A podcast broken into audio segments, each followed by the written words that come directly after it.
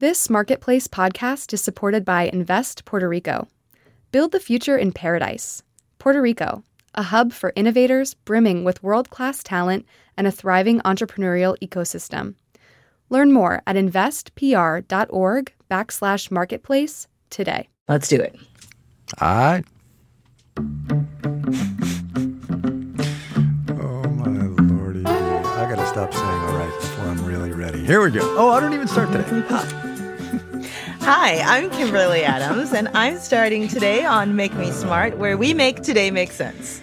Worst part is I could have gotten away with it. I could have just stayed quiet and nobody would have known Totally that I don't could know have. what I'm doing. Oh my goodness. I'm Kai Ryssdal. This is What Do You Want to Know Wednesday. You bring the questions, we bring the answers. You can get your question on the podcast by leaving us a voicemail at 508 UB Smart, or you can email us if you like to do that too. Make me smart at marketplace.org. We read them all. Uh, yeah. Yeah, we do. All right, our first question is about the Super Bowl. Let's hear it. Hi, Kimberly and Kai. This is Sammy calling from Austin, Texas. Like many Americans, I was watching Super Bowl 57 with my family recently. When the Chiefs won the game, the stadium was filled with red, white, and yellow confetti. The new champions immediately put on custom-made hats that read Super Bowl 57 champions mm-hmm. with the Kansas City logo. This got me wondering, what happens to all the confetti, hats, shirts, and other merchandise which is designed to celebrate wins that don't actually happen? Who's buying all those custom-made Super Bowl 57 champions hats with Eagles logos on them? Seems like a heck of a lot of confetti looking for a home. Thanks for making me smart. Yeah, for sure. You want this one or am I taking this one? Uh, why don't you go ahead? All right. So uh, this happens in every major sport every single year. They preprint all this merch, whether whether it's the NHL or Major League Baseball or the NBA or whatever, and fifty percent of it is fundamentally useless in this country. And the in this country part is the important part. The NFL and and all those other uh, major league sports don't want. Uh, the erroneous gear, shall we say, uh, circulating in this country. So the NFL in particular partners with a nonprofit called Good 360, and it distributes that merchandise to other nonprofits in Africa and Asia, Eastern Europe, also the Middle East, so that people who are in need can benefit from the free clothing, and it gets us out of the American market, which is, of course, the market that the NFL worries most about. Um, they do, these nonprofits say, have uh, protocols that keep the donated items from being resold, and I imagine somehow leading to, to some sort of um, unwanted or illicit profit. Um, NFL, by the way, does the same thing for the AFC and the NFC championship games. Also, about that confetti, by the way, 3,000 pounds of it. I did not know. I, the other part, the first part of this answer I knew. The second part of this answer I did not. So props to Courtney and Antonio, our, our uh, production staff, for, for looking this up. 3,000 pounds of confetti uh, made for the Super Bowl. Half has one team's colors, the Chiefs in this case, half has the Eagles' colors. Um, and the executive producer of the post-game show says the confetti is made from 98% recycled material, and the confetti for the losing team is sent back to the manufacturer to make new confetti. Now, does that mean that 1,500 pounds of confetti gets distributed and trampled and, and used and then probably thrown away somewhere? Yes, but not as bad as it could have been, I guess. Why not just like give the confetti to the losing team and be like, use it at your own home games? Yeah, I don't know. I don't know. Because, well, I don't think they have like confetti at NFL home games. I don't know. I've only been to a couple of NFL games. I don't know. Good question. Good question. Yeah. Uh, speaking of questions, here's the next one. Hey, Kimberly and Kai. It's uh, Chip from San Francisco. I was just calling with a question that I was talking about with a friend of mine recently about credit cards, specifically uh, this gamification of spending. We both recently got, you know, these cards with more points for eating or traveling. And we were left wondering what is the economics behind all that and what do credit card companies have to benefit from basically paying you to spend money, which seems kind of silly. So yeah, I was wondering if you could make me smart about that. Uh, thank you. Love y'all. Bye. No, I love you too. Thanks, Chip. Um, I too have played this game of trying to do the points thing, and uh, I remember one year I used rewards points to get gift cards that I used as Christmas gifts for all of my nieces and nephews, and I was very proud of myself that year. Um, but what Trip, Chip is talking about specifically are these popular rewards and cashback programs that, yes, in some instances do give you points. And when those points add up, you can get cash back or you can get, uh, you can use it to you know, get stuff like gift cards or sometimes even actual items. And in other instances, the it's not just the points. You can also get a cash back, like a tiny percentage back of whatever is spent on a transaction, usually like one to five percent. The very first credit card company to introduce this concept was good old Discover in 1986. But here's the big thing. The money that you're getting back or the stuff that you are getting or those gift cards that I was getting, they are not free, right? You end up paying for it in a variety of different ways. The money comes from customers via fees, higher interest rates on the credit cards. The credit card companies are basically betting that by incentivizing you with these rewards, you will spend more money on the credit card and that you're going to spend more in fees and interest rates than you're going to get back in cash rewards or points or whatever. And or that if you spend the money you might miss a payment and then you'll really get hit with the fees or something like that. So they're basically taking a bet mm-hmm. that they're going to make more money off of you by incentivizing you with right. these programs than you will make off of them. Now, let's just say you are the model consumer, right? and you are mm. racking up all these points and buying all your stuff on the credit card, but then you pay it down to zero at the end of the month. So they get nothing from you on interest. They only get a little bit from you and whatever the annual fee is, and you come out on top right? So then you think that that means you're getting it all for free. Well, yeah, you are, but that money still has to come from somewhere, which means it just comes from people who can't pay their bills off every month. It means the people who are paying those late fees and those higher interest rates and all those other fees that come along with credit cards are effectively subsidizing all of your rewards. So that that's happening. Yeah. Also, merchants are paying the bill for those cash rewards right. program through what are called interchange fees.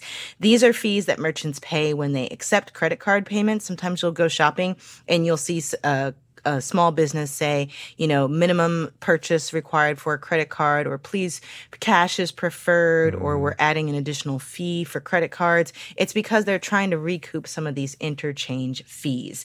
And um, according and and so like there are a lot more places, at least here in DC, where they are basically begging people not to mm use credit cards, mm or they're only wanting people to use debit cards because the fees tend to be a little bit lower. But getting back to the whole credit card debt in general thing, according to the latest quarterly report from TransUnion, which is one of these big three credit reporting agencies, total credit card debt got to a record $930.6 billion at the end of 2022, which was an 18.5% spike uh, from a year earlier. That comes from CNBC. Long story short, use your credit card responsibly. Uh, if you are going to try to use some of these rewards points uh, and some of these cashback offers, please do your best to you know pay that off before your billing date is up. But you know, also be mindful. Like this, this does come from somewhere. So not to make anybody yeah. feel badly about their gift cards and you know free vacations or whatever. But somebody is footing the bill for that, uh, and that free money is might seem like a good deal, but it's not quite as generous as you might think. Yeah, ain't ain't no free money for sure. That's the Nothing, No such thing. You bet. Yes, yes, yes, yes. All right. Next up, we got an email from Paul in Seattle, and that email says. What does the COVID national emergency cover? Does it mean medical care cost is covered? Does this go away when the emergency is declared over? What else will change? Yeah, so there are a lot of things that are going to change, not all of which are going to be able to answer in the next 45 seconds to a minute, right? So there's ample opportunities for for a deep dive on this one. But in a in a very big nutshell, here's what's happening. President Biden is going to end uh, the public health emergency on May the 11th, and and most particularly that means that extra money that's been out there for pandemic era programs is going to go away. Here are some of the things that might happen. Universal access to COVID tests and vaccines will come to an end. The government's not going to pay for those anymore. In general, costs for tests and vaccines and COVID medications will go up, but that does very much depend on how you are insured. Americans could lose Medicaid insurance because one COVID provision, it's called Medicaid continuous enrollment, prevented states from kicking people off Medicaid even if they were no longer eligible during this public health emergency for what I hope are obvious reasons, right? When that emergency ends, states are going to check eligibility again, and they could, if they so choose, right? Because Medicaid is a joint federal and state program, they could enforce eligibility requirements. The Biden administration figures that 15 million Americans or more might be affected for that by that. So that's uh, sort of a big deal. Here's another uh, uh, medical care thing that's become really popular during the pandemic. I personally have taken part in this and and and used it to my mm-hmm. advantage. Telehealth. Um, mm-hmm. That's probably going to stay, right? But if you're on Medicare, expanded telehealth access uh, is going to probably end. Congress can make it permanent. Congress can change all of these things if it is of a mind to. But there are lots of things that are going to change. And I'll tell you what, and I'm going to give Courtney and Antonio a little bit of work here. We're going to put some resources on the show page. I'm sure the White House has like a fact sheet on what's going to change. Um, CDC probably as well, Centers for Medicaid and Medicare Services probably as well, just to check and mm-hmm. see what's going to happen. Because honestly, COVID is still a thing. Yep. There was there was a great piece in the Atlantic today by Jen Senior about long COVID, by the way. Oh, Amazing. Um, anyway, do some research because because medical care in this country is expensive, and lots of stuff is going to change. Yeah, the telehealth thing is so interesting because yeah. that's been a, a, huge boon for uh, the mental health care field. Um, because one of the other things that that emergency um, declaration did was it kind of eased some of the restrictions around yep. licensing requirements for that kind of stuff. Yep. And so it'll be very interesting to see if, if that's allowed because it allowed a lot of mental health providers to practice across states. So you have places like New York and, and other big cities where there are a ton of mental health care providers, but mm. the mm-hmm. need is much greater in sort of rural areas and then allowed sometimes people to, to practice in different places. And that was really helpful for a lot of folks. Yeah, let's let's go, go ahead and give the call to mind shout out. I mean, there's you guys do a lot. Yes, I will totally give the call to yeah. mind shout out. We have our mental health program from APM, uh, Call to Mind, and we did an entire episode, uh, entire show on telehealth and virtual mental health care during the pandemic, and uh, we have a bunch of resources on that show page as well. And uh, yeah, I hope you listen. Yeah, we worked really hard on it. Uh, okay, last question for today. Hi, my name is Adriana, calling from San Antonio do you think that people should be sharing their salaries with hmm. others hmm. in the hopes of eliminating gender-based pay, or do you think that that's just um, possibly creating a toxic culture? Thank you so much, hmm. and hmm. have a blessed day. It's a good question. Thank you. Um, I'll give my personal opinion and then I'll say what the research shows. Uh, I think that it's a good idea to share your salary. I mean, we we definitely like had a moment here at Marketplace where all the reporters were like, you know what, let's just do this. Let's just all put it on the table. And it was really illuminating and it, it helped us all, you know, talk to each other a bit better about you know what we what we were doing what we were trying to do and in general, uh, while talking about how much you make can feel uncomfortable, Reema has a whole thing about it on this is mm-hmm. uncomfortable. Mm-hmm. There are a lot of benefits to being open about pay with your coworkers, especially for women and people of color. And, you know, we've gone into this before, but in case it needs to be said out loud, women and people of color are paid less on average than white men. And women are more likely to ask for lower pay and mm-hmm. receive mm-hmm. fewer raises. And then on top of that, when women do ask for raises, we tend to get more pushback when we do. Um, open discussion about salary can help workers figure out if they're being underpaid or how much of a raise they should ask for. And everybody benefits from pay transparency. If you know what your colleague is being paid, you're in a better position to negotiate regardless of your gender or race. Or if you're just starting out in a field and you can get a sense of what other people in the field are making, it can, you know, put you in a good place, um, you know, to, to start out knowing what to ask for. And even for companies, it can help out a lot because, you know, it can eliminate some of the secrecy around it when you can just be like, hey, this is what it is. you know, this is the range that we're working in. Yeah. Um, Also, there are a lot of new pay transparency laws that are requiring employers to post that salary range on job postings. It's intended to help solve pay inequity.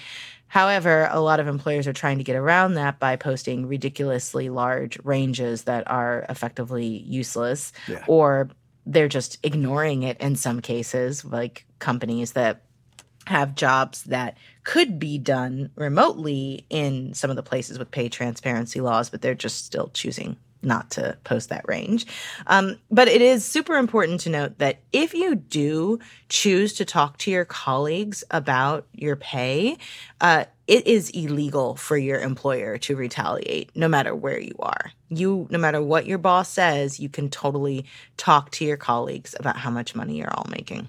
So there you go. Yeah, so so yes to everything Kimberly said, and I would just uh, about Adriana's point of of uh, does discussing salaries create a toxic culture? I think it's the, actually the other way around. I think the secrecy around salaries is what creates or helps to create can lead to a toxic culture. Right? There's a lot that goes into a toxic culture in an office, but but salary discrepancies and secrecy around them uh, is certainly one of those factors, for sure.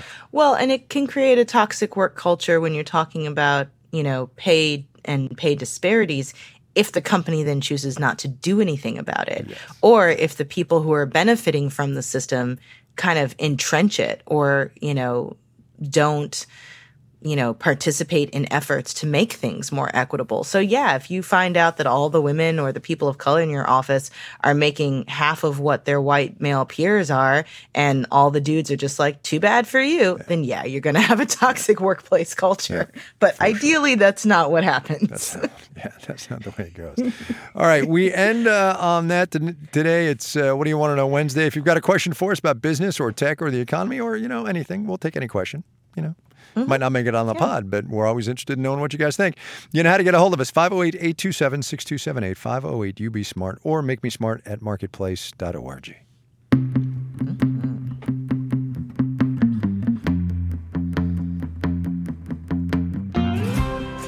Make Me Smart is produced by Courtney Bergsieker. Ellen Rolfes writes our newsletter. Our intern is Antonio Barreras, and today's program was engineered by Juan Carlos Torrado. Ben Tolliday and Daniel Ramirez composed our theme music. Our acting senior producer is Marissa Cabrera. Bridget Bodnar is the director of podcast. Francesca Levy is the executive director of digital and on demand.